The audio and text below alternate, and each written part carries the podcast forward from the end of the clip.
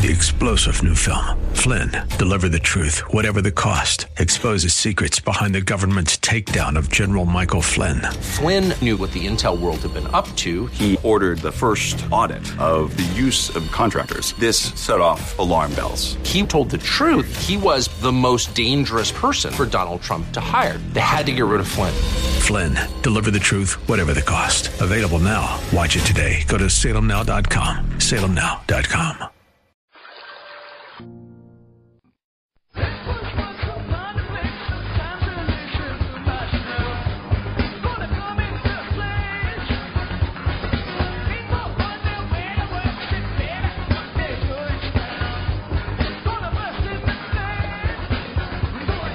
You're listening to Rob Black and Your Money on AM 1220 KDOW, an iHeart radio station.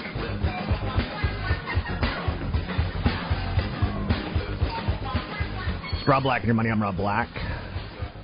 Joining me Tuesdays at 7.30 Pacific Time, Patrick O'Hare, Chief Market Analyst, Briefing.com. How are you, Mr. O'Hare? Hi, Rob. Doing well, thank you. Always look forward to talking to you. And right out of the gate today, let's talk. I looked at the numbers. The S&P 500, it's up a crazy amount for the year, 24% year to date. It feels too good to be true. It's kind of a nirvana. Um, right. Yeah, it, does feel too good to be true, and uh, uh, you know it's been a remarkable story. And as you and I have talked about all year, um, it essentially, in our estimation anyway, at Briefing.com is largely a function of the price support that's being provided by the Federal Reserve's uh, monetary policy. Um, although I would concede that it's not 100% artificially supported. There has been earnings growth underneath this move, but it's been modest. Uh, it hasn't been the best quality earnings growth since a lot of it's been driven, uh, you know, by share buyback activity. Uh, but nonetheless, um, there is a um, somewhat of a fundamental support structure there. But for the most part, though, we would say that the bulk of this move is predicated on the Fed's uh, monetary policy. I'd mostly agree with that. It's kind of broad based though. It's nine out of ten. What was the statistic that I saw today? Nine out of ten companies are up this year in the S and P 500. That's a pretty large number. Yeah, yeah. Well, you know, and it's one of those statistics that kind of leads one to think that you know the market has gotten ahead of itself. You know, all boats are rising with this tide, and it's almost irrespective of what's going on individually. Um, you know, and and there are some boats that are you know looking like you know cruise ships, frankly, that uh, are are just you know behemoths out there uh, that you know we've talked about in the past as well. Some of those big momentum stocks like Tesla and LinkedIn and Amazon.com and and the like, and um, showing some really really big price gains and uh, and you know what some would argue uh, not the uh, fundamental supports that would uh, warrant those big moves. But you know, in a market where the Fed is as easy as this Fed is, um, you know, traders will will ride that wave uh, of liquidity as long as they can. Um, but eventually, you know, uh, again, we've talked about this. We think that uh, there will be a point in time where you know that game is going to be up and there'll be uh, the the sailing won't be quite as smooth. Uh, when that is is anyone's best guess. I saw a survey out of the CNBC today that uh, uh, did a Fed survey, and they say now that uh, the money managers they talk to are not expecting the Fed to start tapering until uh, April uh, 2014 at the earliest, and don't think that the Fed will end its asset purchase program until the end of uh, 2014. Um, you know, there was some talk earlier this year by the Fed itself that it was hoping to be out of the asset purchase program by the end of this year, and that's clearly not going to be the case. So um, there's potential here that the market just keeps on moving on cruise control, but uh, you know, our message to investors is that you know they need to be mindful of the risks of the the that can come in with this artificial price support because when the party ends, it could end um, abruptly. A little bit of fatigue is starting to set in as the highs are a little bit tougher to get. Um, one of the headwinds that may turn the fatigue into weakness is the Obamacare and the healthcare costs that are being associated with it. I saw and I've heard anecdotally that a lot of people's coverage is just getting flat out canceled and they have to go to the exchanges and they're finding when they do that their insurance costs are rising 40 to 60 percent. Um, that could significantly drain the economy. Is that a scenario that could cause the markets to go down next year? Well, you know, uh, or am I being too... lay out.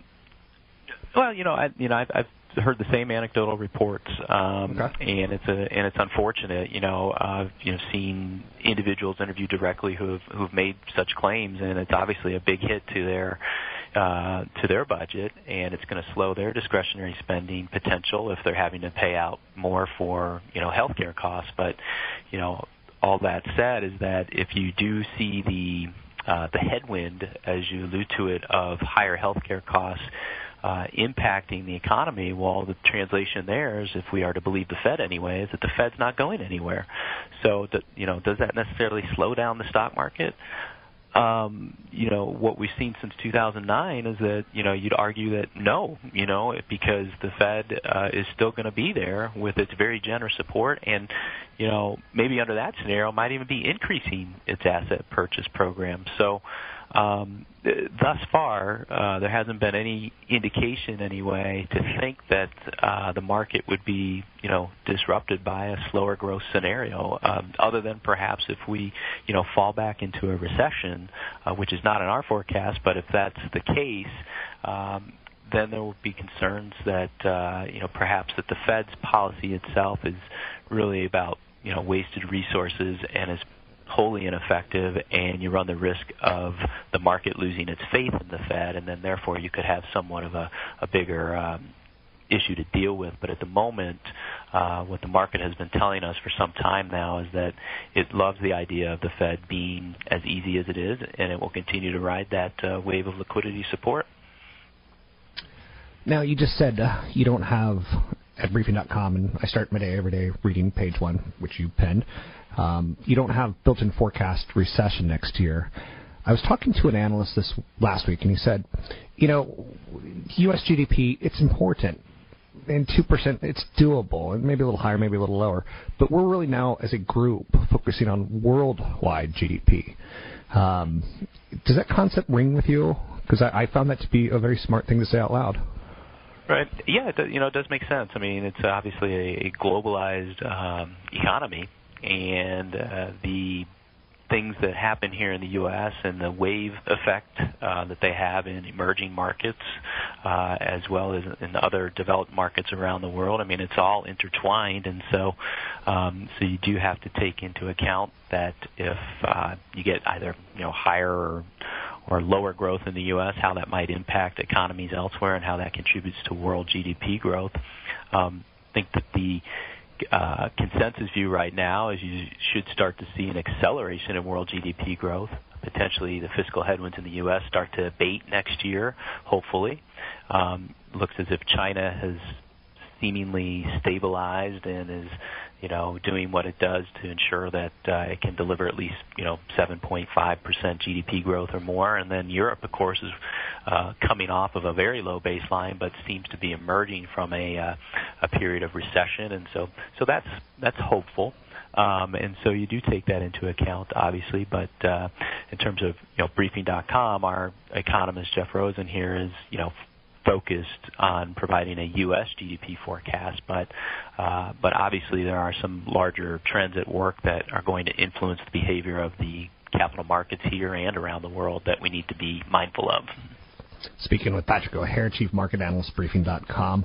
What are you working on? Softball to you. Tell me what we should be paying attention to. Yeah. Well, of course, we have the FOMC meeting that starts today, and we'll get uh, the latest and greatest out of that committee tomorrow. Um, not expecting any major changes there. Um, and neither is the market, frankly. So, uh, so that, but nonetheless, it's the Federal Reserve. You know, you have to pay attention to what they're saying and doing. Uh, also, going to be looking uh, at uh, you know earnings uh, results as they continue to come in. They uh, are running a little bit better than expected. Um, you know, if uh, we exclude JP Morgan from the uh, calculation, you'd have a growth rate of about 5%, uh, which is not that bad, uh, better than the you know 3% or so that was expected going into the reporting period. Uh, and then another thing I'm going to be taking a look at is, um, you know, we're getting into the end of the year here, fourth quarter, obviously, um, looking at maybe some possible tax loss selling candidates. Uh, that is, those stocks that have uh, underwhelmed and underperformed this year could be subject to some tax loss selling as other uh, as investors look to take profits in some other high flying issues, um, and that could potentially set up those weak issues for maybe some early 2014 outperformance as they bounce back on the idea that they've been washed out. So um, be uh, starting to uh, do an analysis of that area as well. Thanks very much. It's Patrick O'Hare, Chief Market Analyst, Briefing.com. It's Chief Market Analyst, Briefing.com. Independent live market analysis, U.S. international markets. There's too much there. It's that much chock full of news on financials that you can use. I highly endorse trying to find a source out there that's non-biased, and they've been with me. I've been with them ten plus years. Um, I'm a big fan. Three star general Michael J. Flynn, head of the Pentagon Intelligence Agency, knew all the government's dirty secrets. He was one of the most respected generals in the military. Flynn knew what the intel world had been up to, he understood its funding. He ordered the first audit of the use of contractors. This set off alarm bells.